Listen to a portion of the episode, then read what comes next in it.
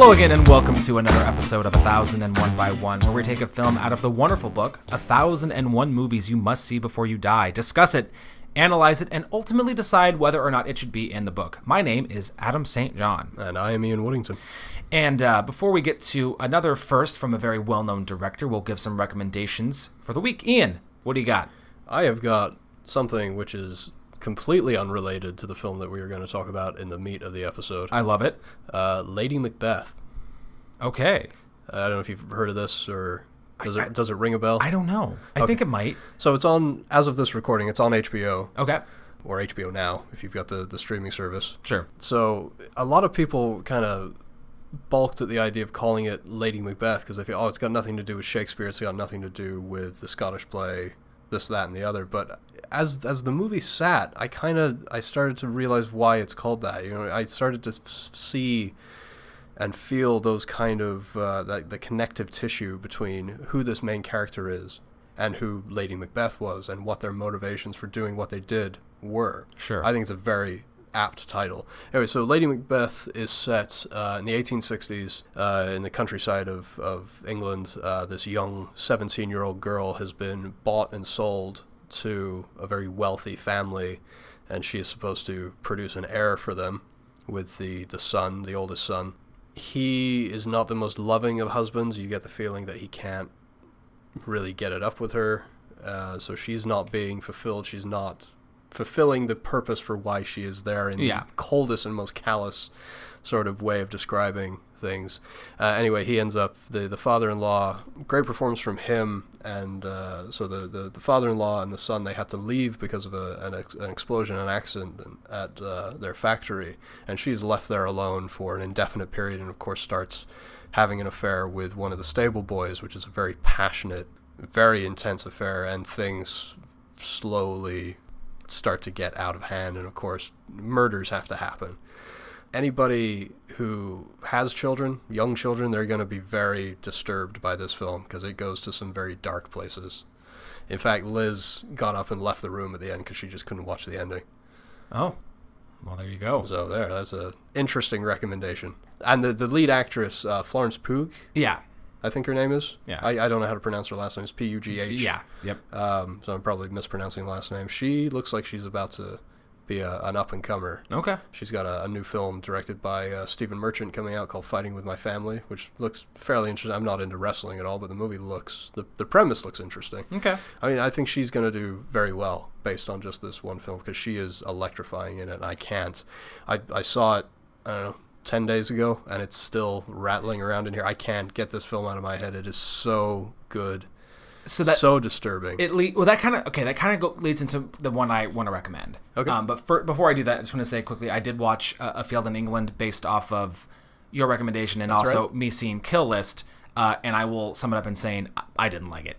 Did not like A Field in England whatsoever. oh, Um. I'm sorry. So. Oh no, dude, I would have watched it anyway because I like Yeah. Kill List so much. Yeah. Um. But that's not what I'm talking about. You're I'm on the talking- you're on the Ben Wheatley train now. Yeah, we'll see. Yeah, because I want to now. I'm curious to see what else, like how different his other stuff is. Yeah. So I literally watched this movie last night, and so I'm really still like in the how do I feel about this movie? And uh, I watched it because a it's on Netflix, and b it's sort of an Oscar contender movie. And last night we watched Roma. Have you seen Roma yet? Uh, it's very high up on my to see list. So it's Alfonso Cuarón, who, if you know him, Children of Men and Gravity and uh, Prisoner of Azkaban are the three that I think he is probably most known for. Also, my favorite actually is Y Tu Mamá También and is actually my favorite Cuarón movie. And so this movie, in a non ridiculing sense, is not about anything. There's no not a huge story going on. Basically, you follow Cleo, who is this maid for this family in Mexico. The family that she she serves is going through their own sort of family crisis. That looks like the, the mom and the dad of this family are, are splitting up, and that's its own thing. And Oh, then, so the one thing I didn't nail down from the trailer is it a period piece? Is this set in the It- past? Is, it is is. it modern day? yeah, no, it's a period piece. Okay, Yeah, I mean it's not it's like 70s or something, yes. isn't it? Yep, Yeah. it is. Essentially, you follow Cleo. You kind of you see what she does. You see her life, and I don't think this is giving anything away. But I will stop very short of going much further than saying that um, she becomes pregnant, and that's something that she has to deal with because a she's not married, and b you know she's a maid, and how is that all going to work out? I am intentionally not going to delve much further into the movie because a there's not a there's just not a whole lot more to say about it in terms of plot. It's very much a slice of life kind of movie. But b there is, and if you've seen the movie, there was a very very intense eight minutes or so, kind of towards the end, the sort of the two thirds mark, where it's really tough watch. And you mentioned the thing about if you have kids, it's a really tough watch. And I, same with this. Are we dipping into uh, a few episodes? Well, more than a few episodes back now. We did Victoria, so are we dipping kind of into that kind no, of territory? No, Even- way, even further. Okay. Even further. so this sounds like it's going more into my Lady Macbeth territory. Maybe that- I don't know, yeah. but but without giving anything away. Um, here's the thing. It's like 215. It's black and white. It's in subtitles, and it's not the easiest movie to to just say go watch this. And I don't even think I don't think it's even a great movie. But what I appreciate about the movie is that it's a movie about a Mexican maid. And, and and not a Mexican maid who cures cancer or not a Mexican maid who saves the lives of a thousand people. Like it really is it's a Mexican maid and it's her life. And I think what I most appreciate appreciate about this movie is that it was made at all. With this production level, with Cuarón's direction. I mean, he did everything. I don't. I mean, he he wrote it, he directed it, he produced it. I believe he was the editor and the cinematographer on this movie. He this was a passion project in every sense well, that's always exciting. and it is a well-made movie but i also think it's a divisive movie not just because of this very intense scene but also because it's it's a black and white foreign film and so i don't know how many people i'll get to bite on this movie and, and actually watch it i think what i'll say is i don't regret watching it and i'm glad it's made it's a tough sell Yeah. but it's on netflix and there's no reason to not watch it so Do you think it's going to be a serious contender here in in uh, when is it? It's going to be a, a couple weeks. couple of weeks. Yeah, I don't I don't know. Having not seen enough of the other ones to really say in terms of like looking at the like track record, I Yeah. still think it's pretty much between A Star Is Born and Green Book. But I think Roma could be that one that kind of It could be The Shape This- of Water. the stig well the stigma is is is not just that it's a foreign film, but it's also it's a Netflix movie, which I think it's like can Hollywood accept a Netflix movie as winning Yeah. Best Picture, which Yeah. is stupid. But anyway, so Roma is my it is my recommendation, but I I honestly don't expect a lot of people to bite. Well, we'll we'll see if the uh, the Academy changes that if it Yeah. gets a ton of a, a ton of attention. Exactly. But speaking of Academy attention, we'll talk about we're going to talk about a movie today that definitely got some Academy attention Oh, and definitely here we go. got uh, definitely got a lot of attention anyway. And uh, we're ta- we're tackling our first uh, Spielberg movie today, and it sounds like to Ian's, I'll say Ian's excitement, we're getting one out of the way early on. And It, the- it was the- it was tough. The movie that we are talking about today is E.T. the Extraterrestrial, uh, directed by Steven Spielberg, written by Melissa Mathison, but also pretty much between Mathison and Spielberg. Right. The main cast uh, we have Henry Thomas as young Elliot, Drew Barrymore as Gertie, Robert McNaughton as Michael, and that's those are the, the siblings. And then the only other two I wrote down was Dee Wallace, who was the mom, and uh, Peter Coyote, who is just referenced as Keys. Yeah. Well, he's he's like the, other than the mom, he's the one sort of empathetic adult. Yes. Uh, C- uh, Cut Harrison Ford was in this movie. Oh yeah. Yeah. Did Yeah, you did, know that? Did, did you watch the deleted scene? no, I didn't actually. Okay, so there's a very poor quality. Uh, Not YouTube color corrected clip. and everything, No, yeah, it's really yeah. No, there's uh, there's still guns in it instead of walkie talkies. Oh yeah, yeah, yeah. That's oh god. I don't even want to talk about that. We'll get to that. Um, so other films by Spielberg in the book, and and this might be a conversation. This might be a conversation we have because here are the other films of his in the book: Jaws, Close Encounters of the Third Kind, Raiders of the Lost Ark, The Color Purple, Schindler's List, Jurassic Park, Saving Private Ryan, and Lincoln, and then obviously E.T., which we're talking about today. The most egregious problem with that list is Munich not being in there. Munich is hands down the most important piece of film that that Spielberg has made. I More show, and this this is my big controversial opinion that I I spar with people on. I think it's a more important film than Schindler's List. Uh, I think it's. I think that's one of those. that Depends on who you ask. Yeah. I think Schindler's just has the history and the traction. Not. I don't mean history of, of World War II and and Nazis and concentration Yeah. camps. I just mean, you know, it won eight Academy Awards. It was a huge big deal when it came out. And Munich, was nominated for five, and I don't It think didn't it got win any. anything. It didn't Yeah. win any. Yeah, and not that that's what matters when No. you make when you make movies, but it definitely seemed to slide more under the radar. I will say, uh, here's what here's what I'll say. I think Spielberg's serious movies are better than his popcorn movies. Yes. And I know a lot of people out there who hold Jaws up on a pedestal and Raiders up on a pedestal and Jurassic Park up on a pedestal. And I'm not here to say those movies are bad because I enjoy those movies. But I would take Munich, Saving Private Ryan, Schindler's List over any of those movies. And well, and Close Encounter. I am an absolute sucker for Close Encounters, as you'll discover as we go through this episode. And. Close Encounters really kind of bridges that gap between the two of being a popcorn flick I- and a serious I would argue that Jaws does as well. I, I don't. No. No, I don't. I don't see Jaws as a is, serious. it, is it because it's got the stigma of being the birth? That is the original blockbuster. Uh, I know I know that that's there, but even even just watching it as it is, it, it's not scary enough to be a horror movie, to my opinion. Especially because the second half of the movie is like an adventure flick of chasing the shark. Yeah. And, again, I don't care that it's two different movies because I feel like it is, and that's that's fine with me. I, I kind of like that, but I think that's also what sells it as this. You know, it's gonna get people in because it's scary. But if you like adventure movies, it's gonna get you there too. Yeah. So you know, But it's it's the performances for me that elevate it above any of that other garbage. Like Sure. Robert Shaw it's great in, in. Jaws is as good as anything in Schindler's List. And again, and it, sorry, I, and again, that's not to denigrate those movies because I, I love, I actually really love Harrison Ford and Raiders of the Lost Ark. Yeah. I think, and I think, I think Sam Neill and Jeff Goldblum and Laura Dern in Jurassic Park are all great. It's, I'm not knocking those movies. I just think that there's a time and a place for them, and I think in terms of, it's almost the definition between what what's a movie and what's a film. And I know that's a that's an obscure bullshit Yeah, conversation to have, but in my in my opinion, Jaws, Raiders, E.T., Jurassic Park, movies, Schindler's List, Munich, Saving Private Ryan, film. Yeah. And that's dumb. And come at me, I don't care. But like, there are different. I can't disagree. and, and, and I, again, sorry, we're talking about E.T., but we're on Spielberg. Well, we're and- talking talking about Yeah. his filmography in general. Is there? So I feel like Munich is missing from that list. I, you know what? Is there something that you feel is missing? it's tough because I've only seen Munich once, and I don't get me wrong, I like Munich, but one that I've If you say Hook, I'm walking it's out not of this Hook. room. It's not Hook. It's Catch Me If You Can. It is really good. It's so good. I've seen And it. I've seen it recently, It's, and it's so rewatchable. It, it, no, it's as good as the first time I saw it. Man, it's so good.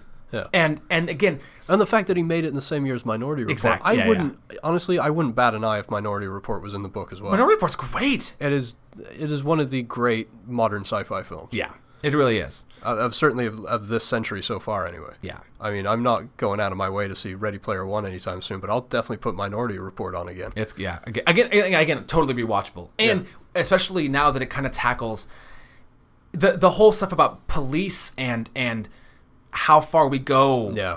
you know, it, I think it even registers more now Oh, than it did back in 2002. Yeah, yeah. So this movie was up for a bunch of Academy Awards, and we'll just say that score it, it took score and all the technical awards. It took sound, sound effects, editing, and visual effects.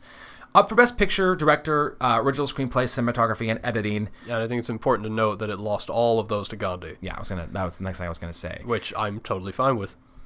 See, I don't. I've only seen Gandhi once, and I was way too young to actually know if I liked it or not. So I'm gonna. I'm gonna. I'll, I will say that I have no opinion on Gandhi because I watched it when I was like 16. Okay. And I don't. It, it's it's a blur. I Well, know it starts with him to- getting shot. Yeah. And that's about that's about as that's much it. as I remember of that movie. Uh, maybe we need to cue Gandhi up then. We'll get, we'll get it going. Yeah. Um, although I do love the um, I, the Attenborough quote when he won. I think he. I'm not sure if he won for director or picture. I mean, I know he won. I know that Well, he, won he both. won both. But when he was up there, he he actually said like, not only did I think E.T. was gonna win, but I think E.T. was a far superior film.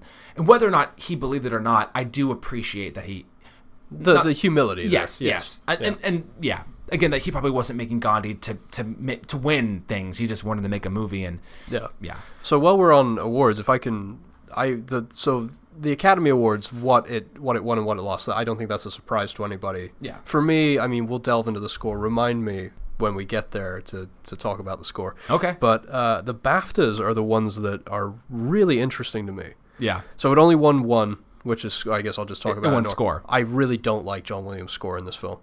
really, And I love John Williams. Uh, uh, who doesn't? Lo- how can you not love John Williams? He has created the most iconic scores in film history. yeah, But the problem that I have is I find that I am being so hypercritical of scores okay. in in my old age I thought. Uh, that I'm starting to see, and especially when you watch a lot of films like in sequence. Say if you were to sit down and watch the films that John Williams composed in like in a sequence, say starting with Jaws, Yeah. and leading up through I don't know the end of the '80s or up to Hook even. Sure. Say, you start to see where people repeat themselves or where they recycle something, and Oh. there is so much Empire Strikes Back. In oh, thank you. No, I, no, I wrote that down There's too. an absolute ton the, of it. the the bad guys theme in this is so close to the Imperial March. Oh yeah, it's right it up is. there. No, no, and there's I- a lot of stuff like I hear a lot of like the themes from Hoth when they're like the, the battle at the base. I hear a lot of that as well. It's just so it for me it it kind of what's so- makes it for it ET loses some identity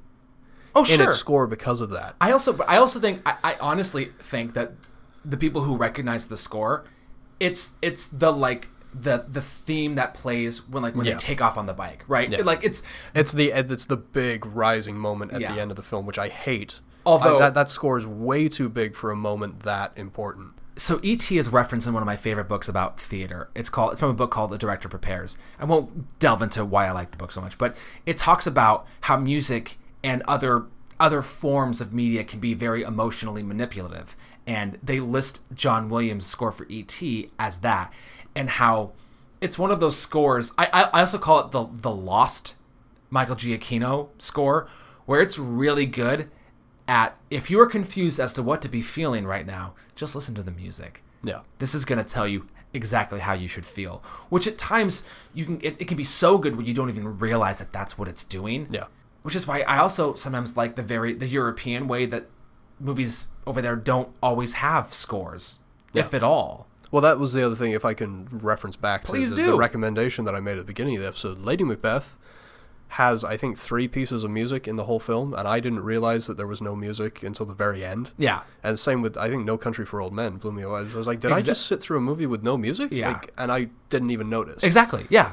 The- yeah. it was because No Country was like a soundscape. Yes. Yeah. Exactly. Yeah. Yeah. Yeah, and Lady, like I said, Lady Macbeth only has, for me, the only piece that stood out was like the very end, like Sure. the very end piece of the film. But yeah, no. Anyway, I this score, it's too much. It's too big. It's too loud. It's too fast. It's too all at once. Yeah, it doesn't. Well, it, the Globes also recognized it for I know, score. I know, and Um, it's- it it's- didn't it didn't win. Music. The L.A. Uh, Film Critics nominated, it, but it didn't win. It was National Board Review Top Ten, bunch of other stuff. But here's what's interesting about the BAFTAs to me. Yeah. So everything it lost at the Academy Awards, it lost to Gandhi. Yeah. Now I was blown away by what it lost to because I when I'm looking at nominations and wins and things like that, I want to know okay, well, what did they feel was better? Mm-hmm. So it was nominated for 12 things at the BAFTA, and if you'll indulge me, I'll go down the list. Yeah, I got them all here too. So yeah, go It ahead. lost cinematography and production design to Blade Runner, directing film, and it was nominated for two outstanding newcomer awards and lost both of those to Gandhi as well as the other two I just mentioned. Uh, Missing picked up editing and screenplay. Quest for Fire picked up makeup. Pink Floyd The Wall picked up sound, and Poltergeist, which was kind of developed in tandem with E.T Yeah. took the special visual effects. And that to me, it, it kind of smacks of the way that the Academy will really try to elevate just a hand, just one or two movies. Whereas you take a look at, at, at the Golden Globes or the BAFTAs, something that is a little more, you know, the world of cinema minded in the way that they try and, you know, sort of spread that love around a little bit. I thought this was the perfect example of I'll that. give you the BAFTAs. The Globes are a joke. Sorry, really, really quickly because I want to because I'm, I'm riding this train with you. So uh, first, uh, just uh, say that it's it is currently number 24 on the AFI Top 100. Used to be 25 on the 97 list. And uh, hey, Ian, is this film was this film inducted into the National Film Registry? I believe it was in 1994. Yeah, yeah, it was. It was probably right around the time I saw it for the first time, I would think. I didn't see this movie until I was in high school. Wow. It never. It wasn't a family film. Yeah. And it just I finally just watched it. Yeah, I saw it as a kid once, and I've never seen it again. So I mean, there's been a huge gap. Oh, so is this your second time watching it? this is only my second. Oh, time same here. it. Yeah, same here. So we, we sometimes we bring up a quote or, or let's talk about a critic, and I don't know if you have one, but I I do, and so I didn't know if you had anything that you wanted to read because I, I found something that I I wanted to put. Well, I found one that kind of blew me away. It's one that I, I can't argue with. It's just because the critic, his name is Michael Sragow, uh, writing for Rolling Stone. Okay. Um, I can't argue with what he's saying. He's just saying it about the wrong film. Okay. He called Spielberg a space age Jean Renoir, and he puts his breathtaking technical skill at the service of his deepest feelings. Yeah. Yeah, but I, it's it's it's a it's a well put thing. It just doesn't belong to go in front of this film in in in Spielberg's canon. See, I like. I, I found the the original Hollywood Reporter review um, by Martin Kent, and I like it because it, I think it hits it hits both sides. It says.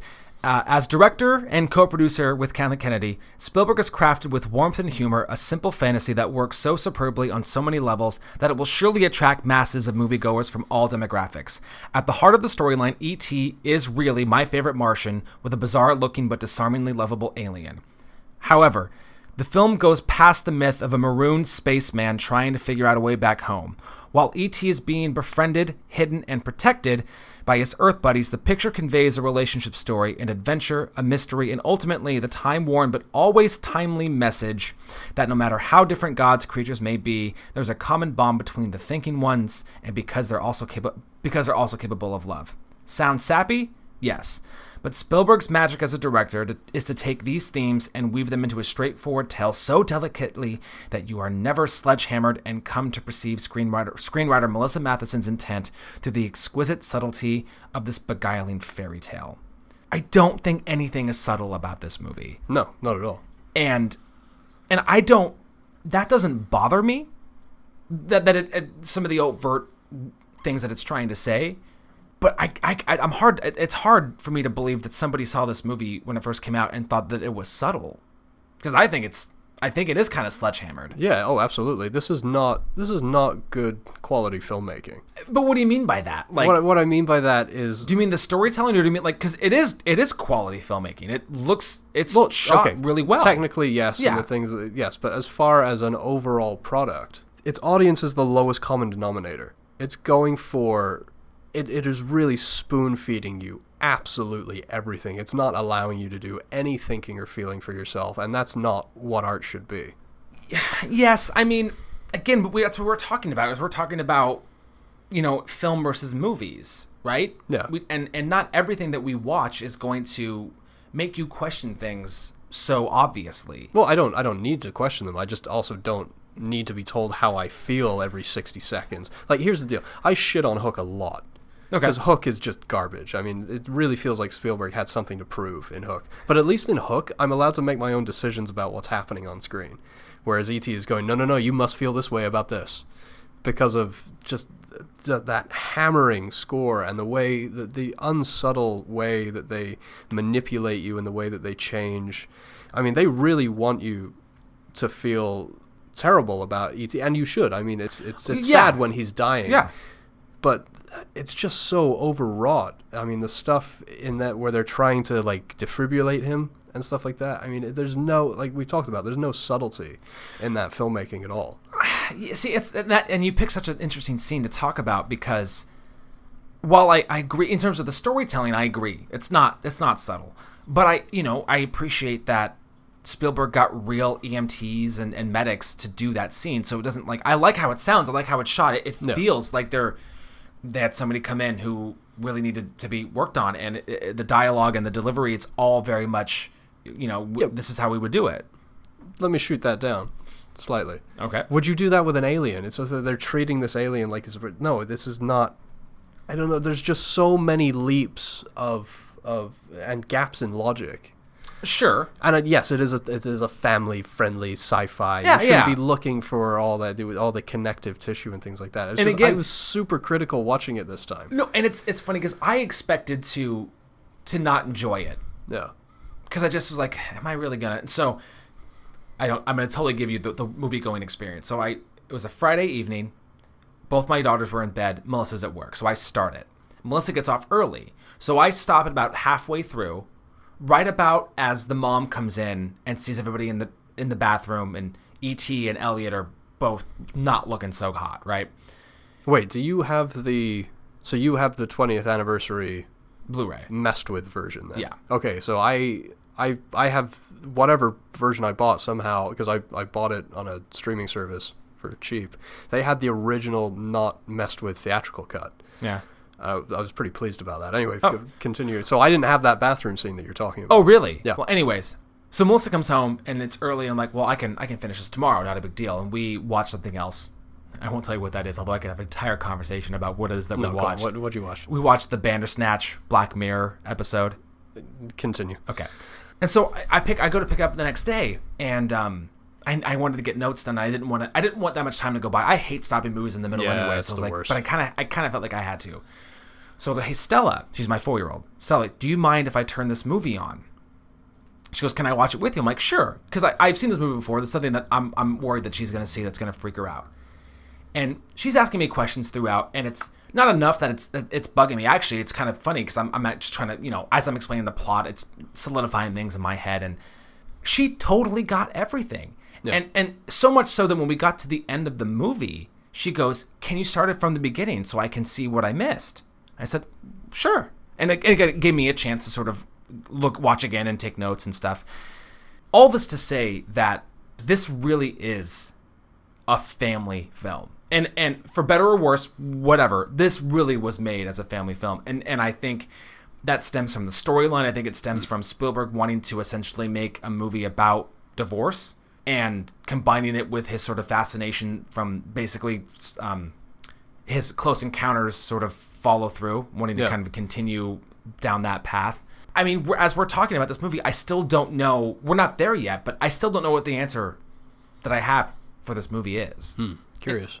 Yeah, because again, it's like unlike Spirited Away, which I said no to, even though I know my daughter loves that movie. This one I think has more merit of being in the book over Spirited Away, in, in, in my opinion. But then you know when you look at the things of his that aren't in the book, that's where it starts to be like, well. Yeah.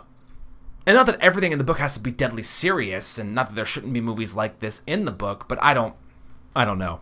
So, Ian, do you have it? Are there any redeeming qualities of this movie? Are there parts of this movie that you would enjoy, or anything that that you bring to the table, going, you know what, I did like this. There's a yeah, there's a there's a couple of I mean the the cinematography is great. I mean the way it's shot, I mean it's And that's that's Kaminski. Yeah. Okay. And the, who would be frequent Long time, cli- yeah. yeah, yeah. Uh, there's a there's a great shot I love where he's he's trying to e, Elliot is trying to track ET at the beginning and he's using the Reese's Pieces, Yes. right? Which again, I mean, well done Reese's Pieces, and now you're uh, a household name. Well, you know about that, right? No, Oh, you don't. So it's supposed to be M and M's, or they wanted to do M and M's. yeah. Oh, and M and M's would. Well, Mars Mars said no because we don't want to associate this with like an eight. Like they thought it would actually hurt their Yeah. profits, and so they went to Reese's Pieces, think, and they were like, "Yeah, let's do it." yeah. And yeah, I think they made the right decision there. But the, the the shot that I that I, I love is he's just it, the way it's framed as he's coming up this this hillside, and there are the three kind of rotted out trees that he passes between, and the, he's leaving the trail of the the Reese's Pieces. It's shot very well. I mean, and you can see because it's early enough in Spielberg's career. I mean, granted, he had already made three huge films before this. I mean, you had Raiders, Jaws, and, and Close Encounters. Yes. But you could still see him figuring out where he was gonna go later on in life as a as a filmmaker. Yeah. And, and still figuring out this is how I want to frame things, and uh, you know this is what I want the style and the feel of my film to be.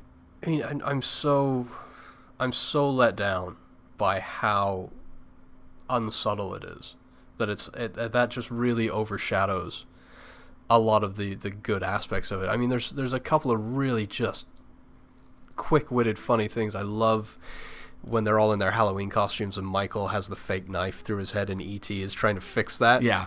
That that's great. Well, and I, I do, I, and even before that, I like the uh, "You are not going out as a terrorist." Yeah. It's it's comical in the sense of like, why would you ever do that? Yeah, because that's some super dark humor. Yeah, yeah. But I mean, it, it, it, that is one of the few things, or one of the, I should say, one of the many things that really does date this film, and the fact that they're playing Dungeons and Dragons at the beginning, which is, I mean, I don't think it dates people, it. People still play Yeah, Dungeons and Dragons, yeah. but it's it's not like as big as it was, I think, then. Sure. In that sort of cult aspect, or, Yeah. or however you want to phrase it, or or rather, it's, I mean, it's, I guess it's gotten, It's a, it's a, it's a, it's kind of a click thing. yeah, It, it- has its own sort of nerd following, just like every, Yeah. everything does now. Right. Yeah. But I feel like there was uh there was a stigma about it back then. It's, Sure. it's one of those things that has been like like so many things in, in nerddom and fandom has been just accepted as norm now. Which Yeah. nothing wrong with it. Yeah. It's not out of the norm to play Dungeons and Dragons, but it just it, it's the fact that they're all playing it, you know, at the, the kitchen table and stuff like that, and they're making like a big evening out of it. There's something, and they, they've done the same thing in Stranger Things to help say, yeah, yeah. to help establish the fact that this is the 80s. Yeah. this is something very iconic from the 80s. So that all I was bringing up, all the, in a very roundabout way, saying that I feel like that is one of the things that dates the film as well as that terrorist joke. and- Yeah. one thing that I, I took this weird note. I don't know what I was doing with it, but like, how good is the alimony that they're able to afford that house? Well, we don't know what she does. We know she we, we don't we don't know what she does. But between her job and the alimony, how good is all that money coming in that they're able to afford that big house at the end of the block? It's- kinda thing, you know what I mean? It's interesting. Eh, eh, the, the the divorce stuff is it's that, that's probably the most subtle thing. Actually, is the divorce. I do like that early on. Elliot has this line. I, I it's, it's about you know what he saw, and and Elliot has this quick line that you know Dad would believe me. Yeah. And then it just kind of gets quiet, and yeah. But the the trouble is they don't really explore that. I know, I know. Which, which is a shame. Which is lets the movie down a little bit to really help you care about these kids because I don't care about the kids. I oh really? don't. No. Oh wow. No, not at all. I just, I, I- they feel, that, you know, maybe I'll backpedal on that slightly. I mean, The- Spielberg the, is so The great thing about yes, the great thing about Spielberg is the the child performances Yeah. in his films are great. I mean, even though Hook is garbage, the the performance from the two lead kids Yeah. from the from Robin Williams' kids in that film, Yeah. it's good. blow him out of the water. Yeah, I mean they're they're good in it. That's Yeah. what he's great at. Is just he's got the magic touch. He's just able to elicit these incredible performances that that imply that these kids are wise beyond their years. Yeah. I gotta say the mean- thermometer on the the light bulb was a trick I never did yeah. as a kid, and um, I watch that and go, damn. Well, they they, they say that his uh, his director's chair doesn't say director Spielberg. It says dad, which is something I love. They because he he treats the set like family, and he really treats these kids like they're his own kids. So I mean, there's I, I can't totally say that I don't care about the kids because yes, the performances are good, and they do. It, there is a real sibling rivalry dynamic between them. Yeah. What was interesting to me was the divorce stuff. Yeah. And I did read about that. I was like, okay, so where did this come from? Why did you decide to make these decisions? Why isn't it a complete nuclear family? Yeah. um, I guess Spielberg's parents did divorce, but the interesting thing is they didn't divorce when he was Elliot's age. They divorced more when he was like Michael's age or even a little bit older. Yeah. Yeah. So obviously something that he was probably still working through at the time. Maybe I don't, maybe I'm reading into it, but No, well, no. I mean, I, I think you're heading down the right path. I know that's it was his parents' divorce that prompted him wanting to do a movie about it, yeah, and it was basically he had that in his back pocket that he wanted to do a movie generally about that, Yeah. and then he did Close Encounters, and then he met Melissa Mathison, and sort of basically merged the two ideas. right. Well, the from what I was reading, the the original what was the the original script called? It was like night night moves or something like that, or night night skies. Excuse me. It was it was going to be he was working on. And it sounded like it could have even been a more cut and dry sequel to Close Encounters, because that's really kind of what I want out of ET, and that's kind of me trying to shoehorn it into a box where it doesn't really fit Sure. necessarily, because it feels like it could be if you went that same sort of tone as Close Encounters, you could have two very good companion pieces because at the end of Close Encounters, obviously you have Richard Dreyfuss leaving, so they Yeah. take something, mm-hmm. right? And in this, they leave something behind. Which Spielberg, sorry, Spielberg did say that was sort of intentional. He did want to tell the flip side of that. Even though he regrets the decision of, of Dick Dreyfuss getting on the spaceship, uh, and he says, he, or I read that he said that as a family man, he would not make that decision now because it's, a- it's a very selfish decision for the married man with children to get on the ship and leave. He, would, Yeah. he said he wouldn't do that now, which is something I hate. Why backpedal on that? That is, unless Richard Dreyfuss gets on the ship, why are we here? That's true. Like, there's no other way to end that film. Dick Dreyfuss gets on that ship. That's all Well, there is to it. I I disagree. I think part of it is just the vindication of knowing that something that he, that he was right. No. I, I mean, I don't. What am I trying to say? I disagree that it couldn't it couldn't have been done, done any other way. Well, he's he's done in his in the special edition. I don't think Dreyfuss gets on the ship. Oh, I, I don't. I don't think. I've I think I think it cuts before he gets on there. Yeah, I don't know. Yeah. But anyways, I, yeah, whatever. Yeah. Anyway, I I so I should probably address why we're doing ET to sort of vindicate my answers to this. Is so there are there's another podcast, another great podcast. If you guys aren't listening to them, you should be. Cinemusts. Yep. Um, they did uh, an episode right around the same time as we we did our first Hitchcock episode, Strangers on a Train. not too long ago, and before that they had done a, a Hitchcock double feature there. Uh, I believe they also did The Lady Vanishes Yeah. as well as Strangers on the Train. And so on on Twitter, I kind of go back and forth with them sometimes, and I'll respond to their their messages, and uh, they were talking about you know what's one reason you should or shouldn't see Strangers on the Train, and I jumped immediately into the Raymond Chandler aspect of it because I mean whatever is left of his original script, that's some of the redeeming elements of of Strangers on a Train. I Yep. mentioned what what a shame it is that his original script didn't get made, and maybe it's out there in that beautiful alternate universe where Jodorowsky's Dune gets made and Spielberg directs Jedi instead of E.T. And that sort of sparks some backlash. They're like, "Wait a second, you don't like E.T.?" And I went, "Hang on, well, I haven't seen E.T." in in a long enough while to comment on something like that. I just feel like there's more to be gained from Spielberg directing Jedi than there is from him making E.T. I, I don't know how you feel about that, but that, that- anyway, that's what prompted me to suggest this is one of our, our next episodes so that we could Yeah, address yeah. that. Uh, well, you know, it's hard to know if Spielberg could have saved Jedi from. Yeah, itself. Yeah. I mean, uh, who knows? I mean, uh, Spielberg, he makes good movies, so there's a chance he could have done something with it. Yeah. Uh, yeah, I don't know. But, uh, you know, there are things about E.T. that cinematography is great. I, I think it's beautifully shot. I love. I, I love that there's a lot of like what I forget what they call them, but you know, perfect moment shots where the sun is just right. You know, that's Yeah. some beautiful sunrise sunset shots. Well, the uh, the best shot in the movie, I'll just address it right now. For me, the, the best shot is the end, where you see E.T. through the, the grate of the walkway. Yeah, that the, the framing of that is fantastic. The problem is is that you have John Williams score beating you over the face with how you're supposed to feel. and that's yeah, exactly. I mean, it is. I feel like it's an emotionally manipulative movie anyway. Right. Uh, but, But- it doesn't have to be. Well, It's, no, it's, sure. It's because it's playing, like I said, to that lowest common denominator. We've got to, if you're watching this with the, your family, it's got to appeal to everybody in the family. It does, And, and, so, again, there's no shame in that. I mean, that's why this movie was the number one movie, not just of 1982, but for 11 oh, years. oh my god! Like, it, what was it? It's it had, it had 16 weekends at number one. Six of those were consecutive. Uh, I, I've got I've got all of it here because it was all interesting. To me. Yeah. 27 weekends in the top five and 44 weekends in the top 10. There's no other film that's done that. Yeah, I mean, it, it held the record of the mo- the highest grossing film until Spielberg did it again Yeah. with Jurassic Park. And and, and while Jurassic Park is is scarier, you know, I think it's more graphic. Again, I think it is a it's a movie that appeals to all levels. Yeah. Another movie where we got great performances out of the younger actors. You know, I, I just think you look at Jurassic Park. I think it's got a more and- Jurassic Park has its flaws too. Things that don't necessarily make a lot of sense. There are just and maybe it's, it's scientifically, and you just have to make that. Le- I mean, these are both movies in which one we brought dinosaurs back to life, and in the other, an alien comes down and lives on Earth. So there you've are gotta su- leaps being made. Yeah, you've got to suspend, you know, your disbelief Yes. either way. Um, the the reason I bring up, you know, that alternate universe where he makes this in instead or he makes Jedi instead of this is also for me there's a much more interesting film that he didn't make is in that Night Skies movie, that sci-fi horror film that he wanted to do. Uh, that ended up being cannibalized, and parts of it ended up in this, and parts of it ended up in Poltergeist. yeah.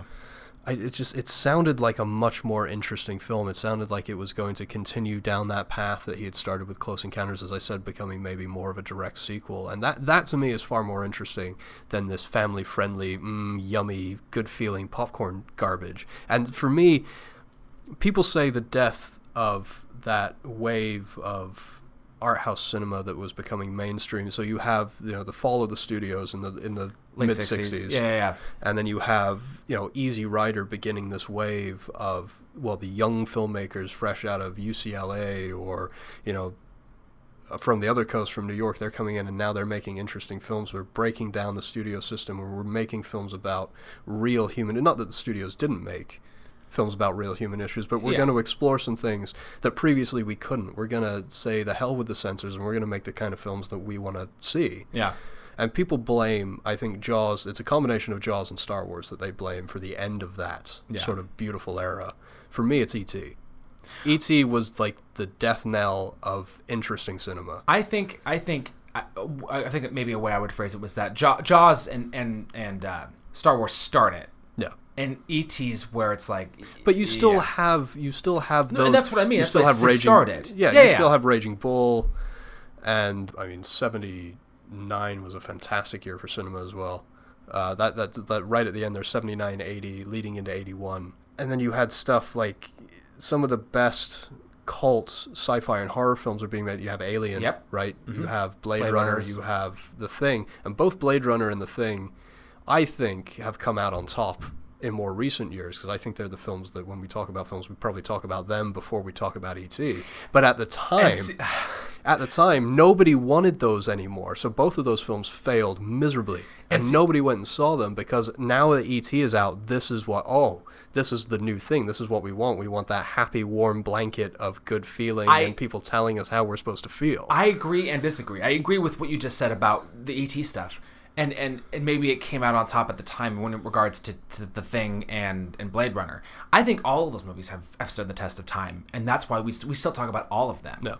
I think it depends on who you're talking to. And yes, you're right. I think I think the people who love Blade Runner probably don't love ET as much, and the people who love ET probably don't get Blade Runner. Yeah. You know, I, I and I think I'm not saying I'm smarter than them.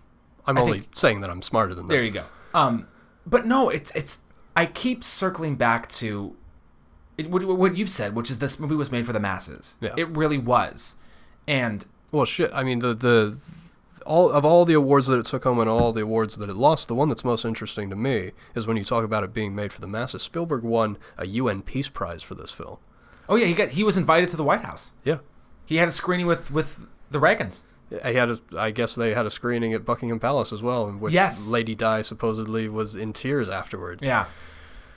And again, it, and it's not Like what? What, what was it? What I want to go back to 19. I wish and- this is one of the things I really wish. I want to go back in time and see The Godfather originally, like Yeah. in that that the first time that the lights come come down and you hear Bonasera say, "I believe in America." Like I want that feeling. Yeah. I want that feeling of seeing that for the first time in 1972. In the same way that I kind of, in a more sort of scientific, sort of curious studying of, of the culture at the time, I want to go back in time and see this film when it came out.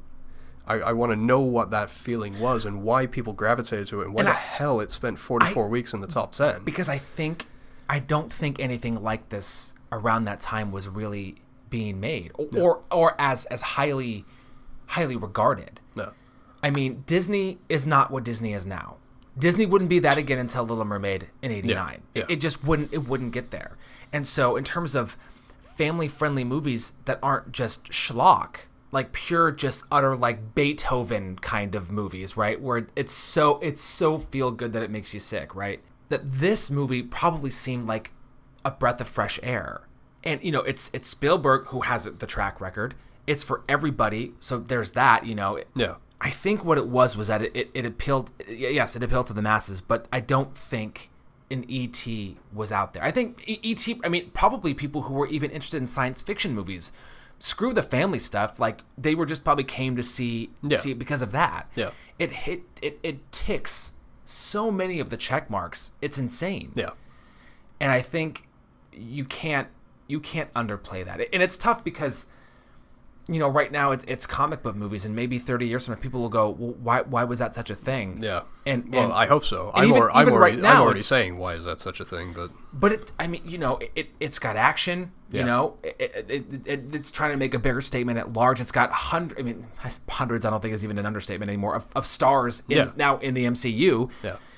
I mean, it's trying to hit those high emotional moments. I think Infinity War kind of got there, but again, this is one of those franchises that wants to have its cake and eat it too. Yeah. In the sense that, yeah, we killed them all, but we're going to bring them all back in six months, so don't worry about it. I mean, I in terms of in terms of ET, there were actually moments where I got I was I got emotional from it. Yeah. And I think the cute parts are cute. They were meant for people like my, my four year old. No. You know, all the stuff with ET, uh, in, in with the the ghost thing on Halloween. You know, Stella loved that. Anything early on with the interaction with the kids, It's ET in in the dress. Yeah. And, and how do we know ET is a boy? That's an excellent question. Which I don't I don't get because it was That funny is- to put him in the ladies' clothes. That like, is one thing I wrote down is like don't try to assuage sort of gender norms with ET. Just let him be who he wants to be. If he wants to wear that dress, let him wear it. there was something that I read about, you know, th- what what somebody liked about the movie was that ET was pretty much uh, gender neutral. Yeah. I was like, no, that's not true. He ET is very much regarded as a male because Yeah. it's funny when he wears the dress. Yeah. So no, I, do, I didn't. I don't know. I think that's that's weird. Yeah. Just I do well, and uh, again, when I talk about missed opportunities, you know, as far as like what that original Night Skies could be, I I do think there's a. I want to spend more time with the aliens because I don't feel like I get enough time to care about them. I'm just supposed to care about him because he got left behind. And I think that's, but I think that's it. I, I, I this is not because even even Close Encounters wasn't about the aliens. No, the Close Encounters is about Richard Dreyfuss and um, the actress whose name I can't remember, who the, the loses the kid. Yeah, yeah. It's, it's, I'm not I'm not fighting this tooth and nail. Like I want I want to enjoy this film. I mean, is there anything more iconic in American cinema than the boy on the bike in front of the moon? I mean, Spielberg used it Amblin, as, yeah, yeah. as the the company logo. okay, sorry. One other. I gotta And the this out there. ouch and the ET phone home. There's Yeah. it's so chock full. right here. That is a great moment, and I want I want that moment. I want to feel that moment again. But but John Williams is telling me this is how you're supposed to feel about this moment. yeah. No. Not- yeah. A- absolutely. It's the same. It's the same feeling that I know you get when you watch Manchester by the Sea.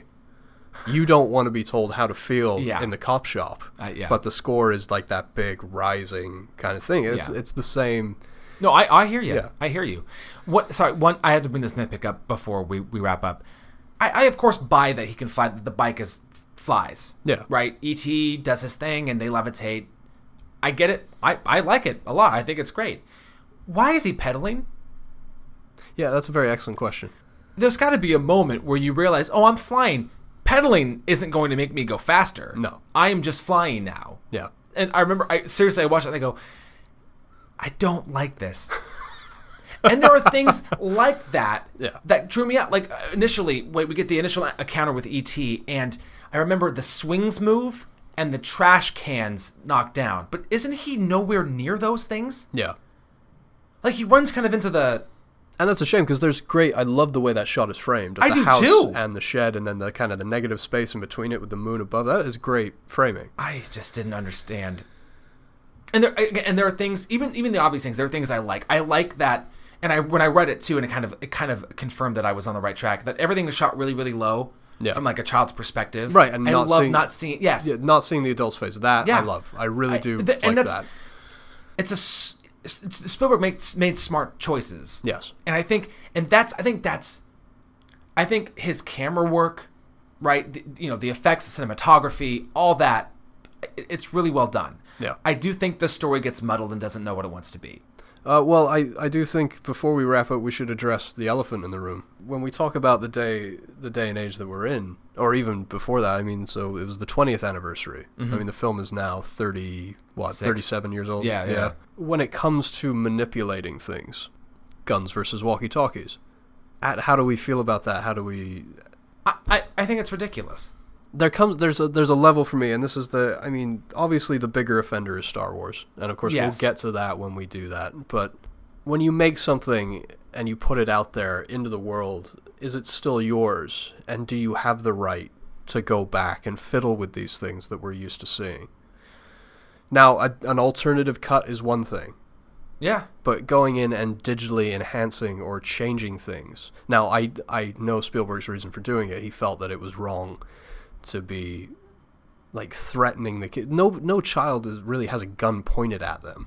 And that, that was my thing is, again, it, it would have been one thing, yeah, if like the kids are riding their bikes and they had guns drawn on the kids. Yeah, I mean they've got shotguns out. Yes, they do. No, they do. but, they're I- not pointing them at the kids. Yes, and I think also in the back of everyone's mind is there's a fucking alien. Yeah. Like, and and and while the kids know that it's not going to harm them, nobody else does. Yeah.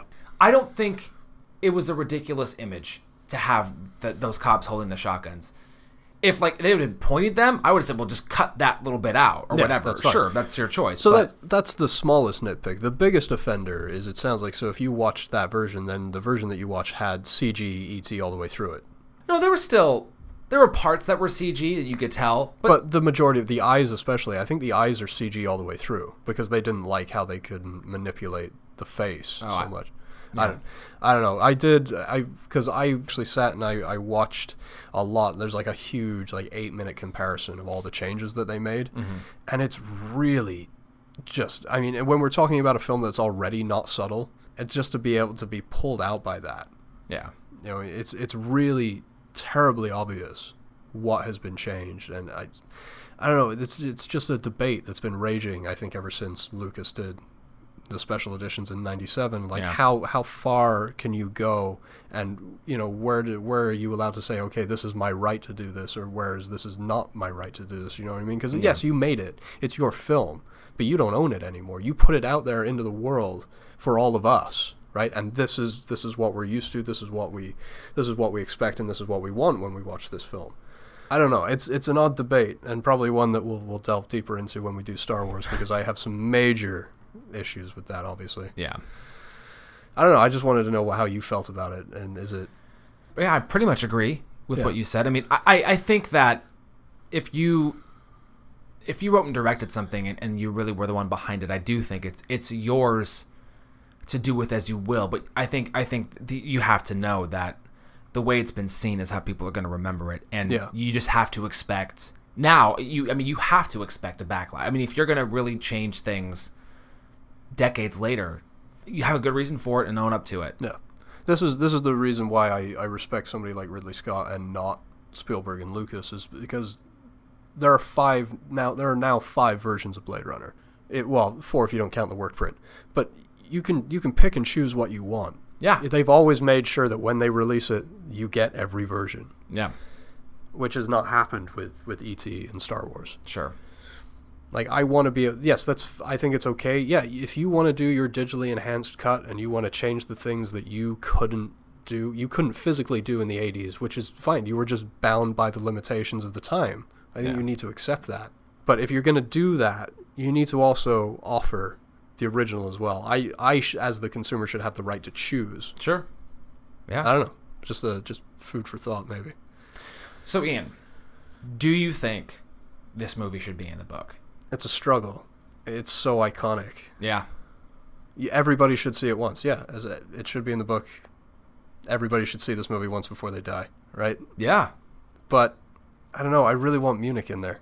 And if ET's got to go to make room for Munich, I'm not going to lose any sleep over it. It's not going to hurt my feelings. And I, I think that's kind of where I am too. Is is I, I do think it's a movie that you should see before you die. And and and not to say anything like if you don't have kids, but like watching it with my daughter, I was like, yeah, this is And this is the first time that she saw it. Yeah. This is the first time you got to watch it. So you have now you have that special connection. oh, totally, absolutely. And you know, and I'm sure that when Sophia gets older, we'll probably watch it too. Do you think it's going to become a staple in the St. John household? hard to say hard to say um, i think as, as stella gets older and because she's you know she's seen plenty of the disney animated movies but she's also seen a few she actually uh, she actually is a big she likes the marvel movies she always she actually she always, she always asks me she goes can we watch wonder woman because that's what she wants to put on wonder woman No. it's like well we can't watch it all the time you know Yeah. but I- i don't know I don't know. We'll definitely watch it again, probably a few years from now when Sophia gets old enough to to understand it. I'm in, I think I'm in the same boat as you, which is I do think you should watch this movie, but if it means that I could take it out and put in Catch Me If You Can, I would do that. No. You wouldn't take out any other Spielberg movie to fit Catch Me If You Can in there to leave E.T. also?